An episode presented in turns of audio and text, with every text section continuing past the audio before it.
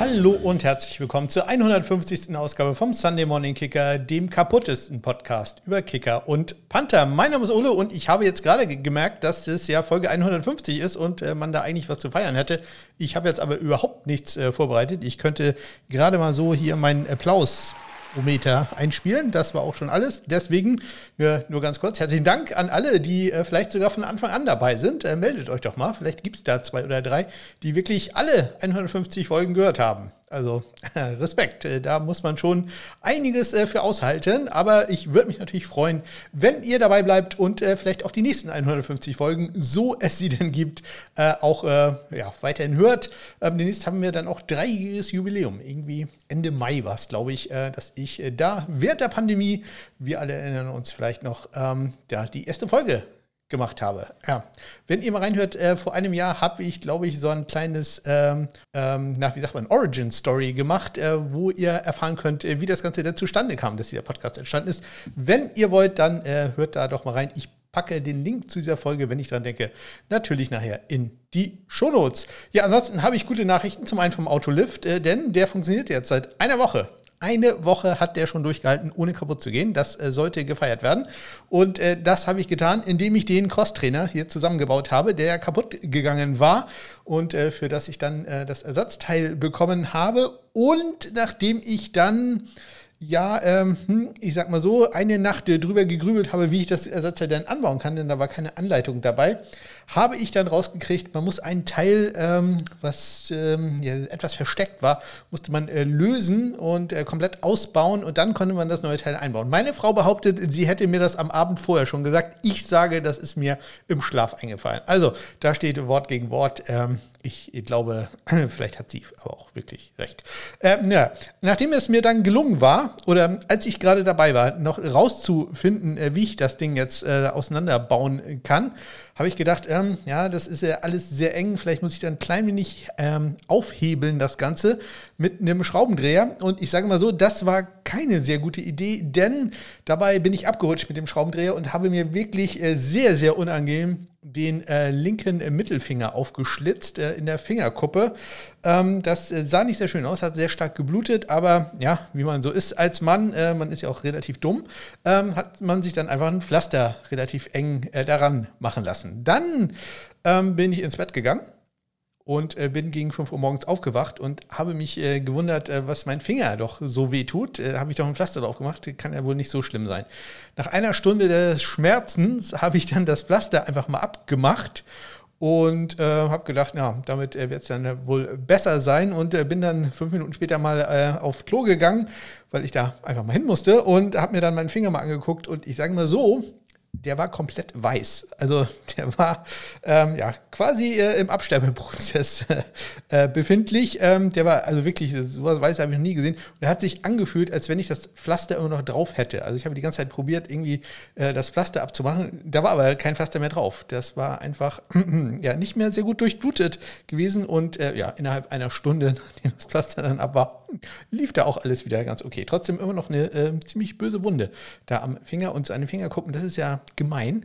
Ähm, das äh, tut ja doch immer sehr weh, sobald man irgendwas anfasst. Aber das Gerät steht jetzt, ist jetzt heil und die ersten 20 Kilometer habe ich auch schon gelaufen. Dafür habe ich mich an anderer Stelle dann gleich auch nochmal kaputt gemacht. Ich bin nämlich mit voller Wucht. Also wirklich mit richtig viel Elan äh, gegen unsere Couch äh, gestoßen und habe mir dabei den äh, C am diesmal rechten Fuß, das ist sonst immer mein linker Fuß, aber diesmal am rechten Fuß äh, sehr, sehr wehgetan. Äh, der ist auch äh, sehr blau geworden. Also, der ganze Körper fällt auseinander. So ist das halt, wenn man stark auf die 50 zugeht. Wenn euer Körper in deutlich besserer Form ist, dann teilt mir das doch mit, indem ihr die Kontaktmöglichkeiten in den Shownotes benutzt oder aber die ihr findet auf meiner Homepage smk-blog.de. Heute auch wieder eine sehr kurze Folge. Wir haben auch nicht allzu viele News und Transaktionen, aber wir starten nachher in die Draft Coverage und da freuen sich auch bestimmt einige drauf. Aber jetzt geht es erstmal los mit den Neuigkeiten aus der Welt der Kicker und Panther.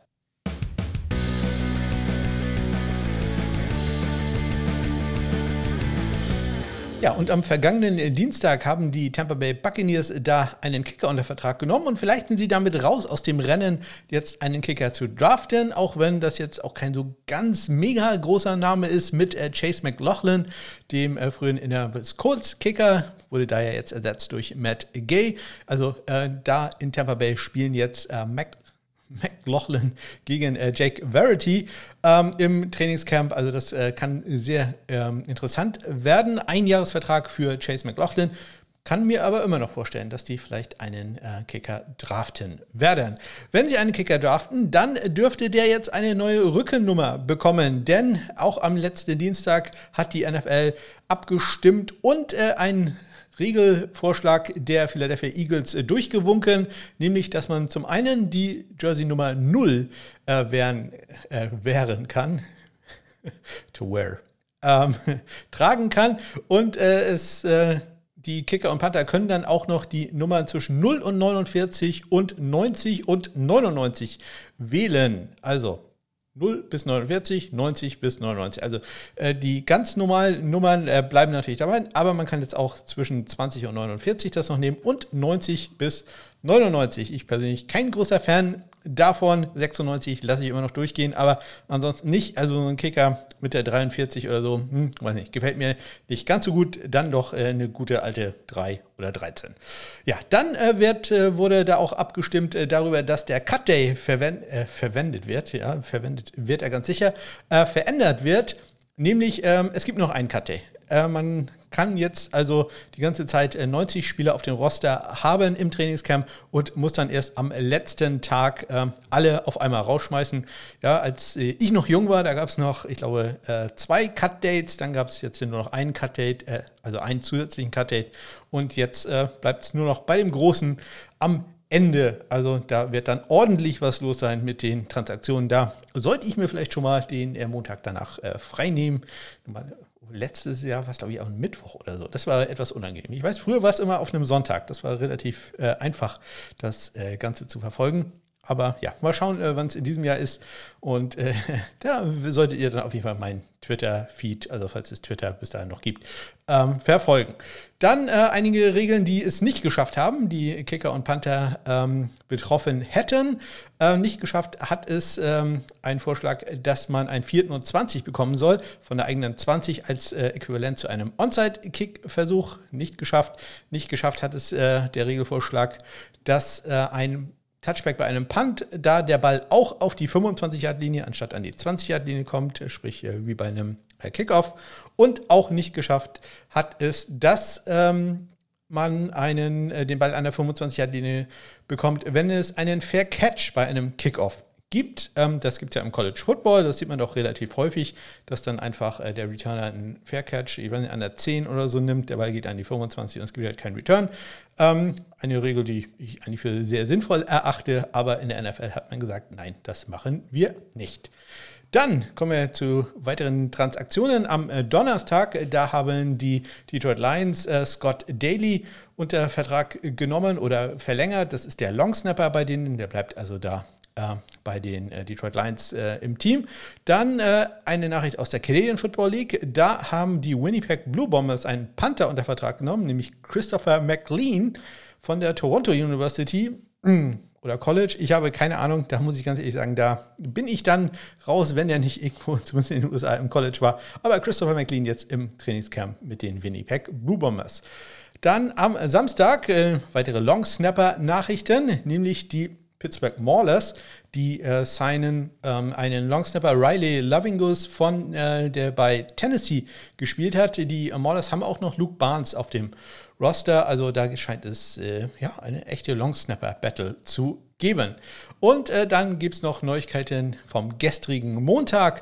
Da haben die Vegas Vipers in der XFL ihren Kicker entlassen. Das äh, war Bailey Giffen. Äh, Ersatz ist äh, in dem Moment, wo ich hier aufzeichne, noch nicht gefunden. Bailey Giffen jetzt nicht ganz überraschend, dass man äh, den entlassen hat. Geplagt, unter anderem auch von dem äh, sehr schlechten Untergrund in äh, Vegas, da in dem ähm, konvertierten Baseballstadion, welches man da benutzt. Ähm, gerade mal sechs von 13 bei Field Goal Versuchen in dieser Saison gewesen. Also das sieht sah da nicht sehr gut aus und äh, wir können gespannt sein, welcher Kicker da jetzt als Neues geholt wird. Und das waren die News und Transaktionen äh, aus der letzten Woche. Und wo wir gerade bei der XFL sind, gehen wir da doch auch gleich wieder hin.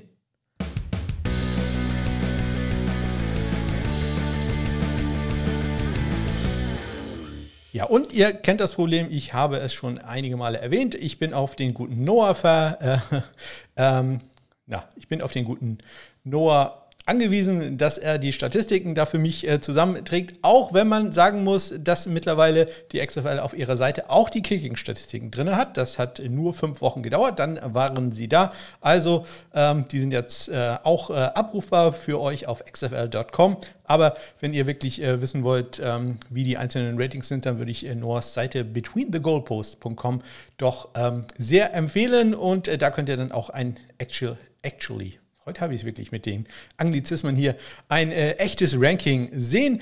Und da sind wir jetzt halt wieder eine Woche zurück. In äh, dieser Woche will ich dir allerdings ganz kurz sagen, das war jetzt Woche 7, ähm, hat äh, Dominik wieder mal ein super Spiel gehabt. Dominik Eberle von den Seattle Sea Dragons, die gewinnen schon wieder. Und äh, Dominik geht in dem Spiel, nachdem er zuvor ähm, 4 von 4 war. In diesem Spiel ging er jetzt 3 für 3, trifft aus 44, 48 und 33 Yards. Und es gibt zwei neue Rekorde in der XFL nämlich einmal das längste bisherige Field Goal kam von Donny Hageman aus äh, St. Louis von den Battlehawks. Der traf aus 59 Yards und auch ähm, der längste Punt wurde verbessert. Das war bisher ein 70 Yarder, den einige Spieler hatten. Aber jetzt äh, Brad Wing, der ohnehin eine sehr, sehr gute Saison spielt, der ähm, Panther der äh, San Antonio Brahmas, wenn ich mich recht entsinne, hatte einen 72 Yard Punt.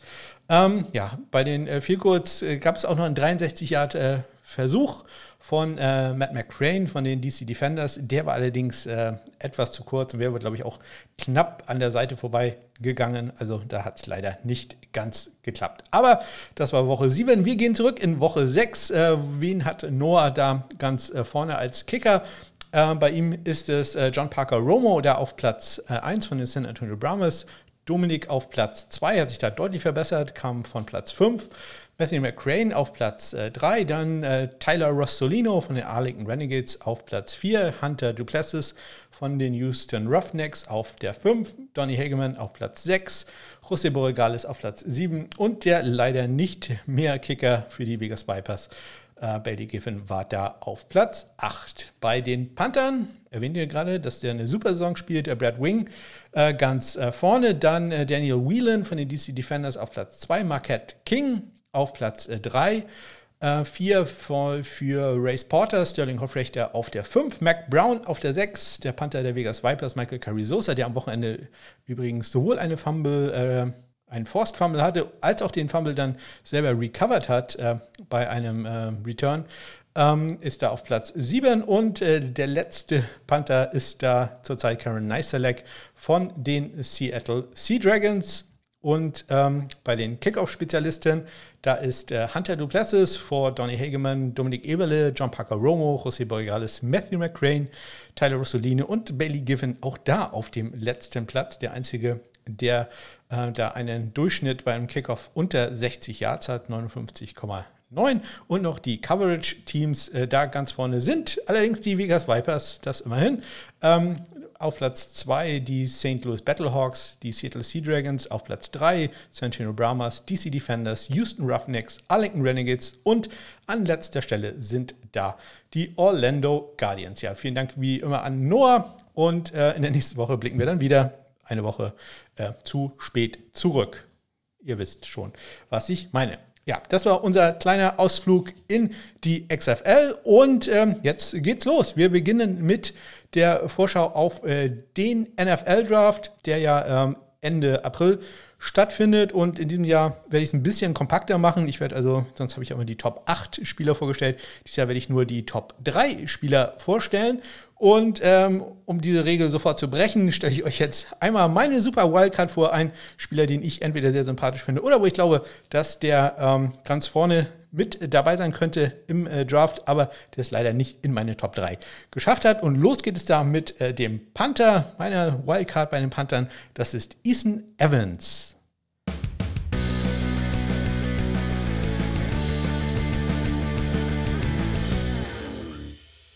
Mir fällt gerade ein, früher hatte ich immer bei solchen Momenten dann irgendeinen Soundbite rausgesucht für die einzelnen Panther. Das äh, muss ich dann für die nächste Woche vielleicht noch ähm, im Auge behalten. Es ist ja das Osterwochenende und da habe ich vielleicht äh, Zeit dafür. Es war tatsächlich jetzt relativ äh, viel los, auch bei meiner Arbeit. Deswegen, ähm, ja, habe ich das jetzt gar nicht gemacht. Äh, tut mir leid. Obwohl für den einen hätte ich es wahrscheinlich sogar irgendwo noch ein Soundbite rumliegen. Egal. Ethan Evans. Der Name sagt euch vielleicht jetzt äh, nichts, ähm, denn er spielt bei einer relativ kleinen Schule, einem D2 College Division 2, äh, nämlich den Wingate Bulldogs äh, aus North Carolina. Ethan Evans ist äh, 6 Fuß, 4 Inches groß, 235 äh, Pfund, Kilogramm hätte ich fast gesagt, Pfund schwer und ist äh, ja einer der Panther, die wahrscheinlich das stärkste Schussbein haben. Bei ihm ist es so, dass er wahrscheinlich am meisten Potenzial noch nach oben hat, aber halt äh, kleine Schule und das äh, könnte da zum Problem werden, komme ich gleich nochmal drauf. Seine Statistiken aus dem Jahr 2022. Er hatte 77 Punts für einen 45,7 Yard Brutto-Schnitt, davon 41 Yards netto. Er hatte ähm, 13 äh, Touchbacks bei 39 Punts, die er in die 20 äh, gebracht hat. Sein längster Punt waren 67 Yards und 30 äh, seiner 77 Punts waren länger als 50 äh, Yards. Ein Punt ist geblockt worden. Er war nicht nur Panther, sondern war auch der ähm, Kickoff- und Field Goal-Kicker. Dadurch ist er natürlich aber kein Holder gewesen. Das ist natürlich eine Sache, die NFL-Teams sehr interessiert. Also da wird er jetzt wahrscheinlich gerade das äh, noch, auch noch explizit äh, trainieren, außer ähm, das eigentliche Panten. Denn äh, das muss man ja machen als ähm, NFL-Panther. Äh, bei seinen Kickoffs 65% Touchbacks. Das merken wir uns mal ganz äh, kurz, denn wir hören da gleich ganz andere Zahlen. 65% äh, aller seiner Kickoffs waren Touchbacks. Das ist wirklich sehr, sehr gut. Wie gesagt, er hat vielleicht das beste Bein aller Panther in dieser ähm, Draftklasse, aber dadurch, dass er nur D2 College gespielt hat, kann es sein, dass manche NFL-Teams sagen werden, aber wir wissen nicht, wie der auf der großen Bühne äh, performt. Deswegen wird man da vielleicht Abstand nehmen und probieren, ihn als ähm, Undrafted Free Agent zu holen. Aber ja, das äh, Ganze kann auch ganz anders aussehen. PFF zum Beispiel, kann man davon halten, was man will, die haben ihn als besten Kicker Panther in dieser Draft eingeschätzt und haben ihn auf das Big Board auf Platz 265 gesetzt. Das, ist, das sind äh, glatte 30 Plätze vor dem nächsten Kicker oder Panther, Jake Moody, wäre das, der auf Platz, äh, auf Platz 294 kommen würde. Also, da ähm, sieht man schon, dass der doch ähm, einiges an ähm, Potenzial hat, einiges auch an Standing schon. Ob das jetzt umgesetzt wird im NFL Draft, bin ich ein bisschen skeptisch, aber seid nicht überrascht, wenn Ethan Evans Name da äh, am Tag 3 aufgerufen wird. Ihr habt den Namen hier gehört bei mir. Ethan Evans von den Wingate Bulldogs. Und äh, damit kommen wir zu einem Spieler, den habe ich schon mal äh, vorgestellt, ähm, weil ich gedacht habe, der kommt da jetzt in den Draft. Ist er aber nicht. Wir gehen zu einem Kicker, nämlich zur Syracuse University. Und äh, da geht es um André Schmidt.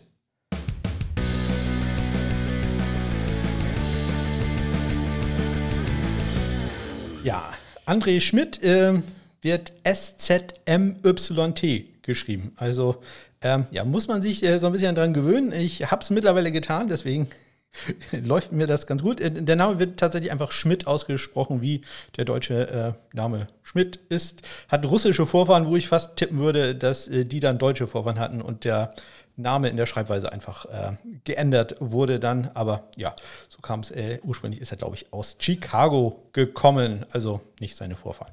Ähm, er ist 6 Fuß, 1 Inch groß und äh, wiegt äh, knappe 200 amerikanische Pfund. Er war von 2018 bis 2022 der Starting Kicker der Syracuse Orange und hat da gleich super losgelegt. Als Redshirted Freshman im Jahr 2018 hat er 30 von 34 Field Goals erzielt, ging 3 für 3 bei Field Goals über 50 Yards und hat äh, in dem Jahr den Lou Groza Award für den besten College Kicker gewonnen. Das Ganze halt als redshirted Freshman.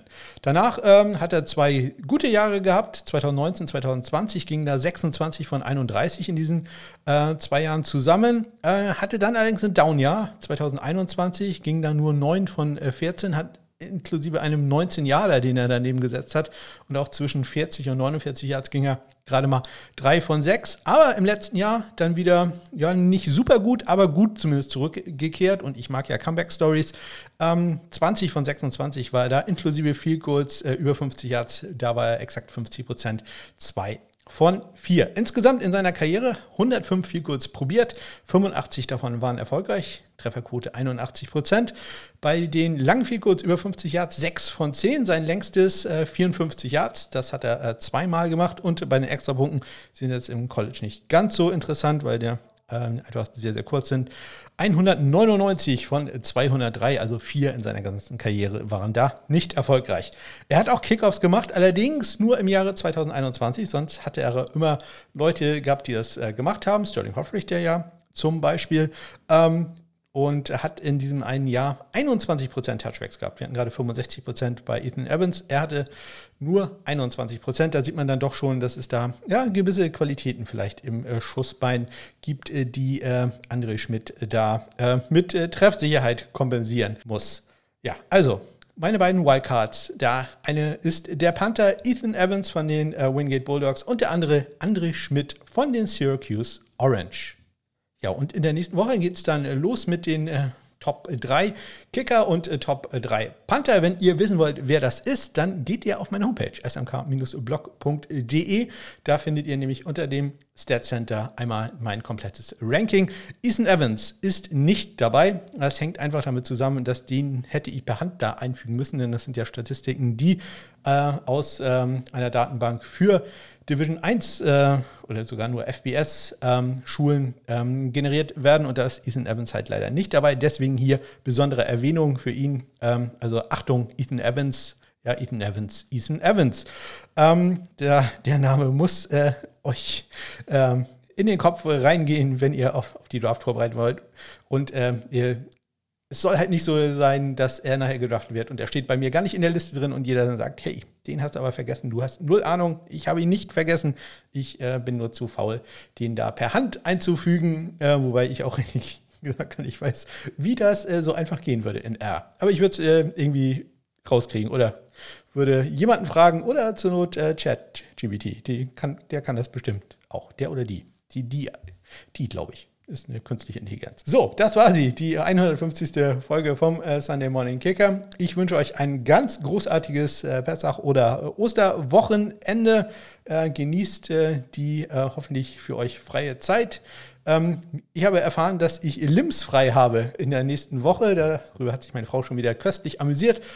Ähm, das bedeutet, dass wir da keine Meetings haben und wäre natürlich schön gewesen, wenn man das mal ein bisschen eher Bescheid gesagt hätte. Denn ähm, da hätte ich ja vielleicht auch schon mal äh, früher ein paar Urlaubsplanungen machen können. So habe ich jetzt etwas spontan mal probiert, ob ich da vielleicht zwei Tage frei bekomme.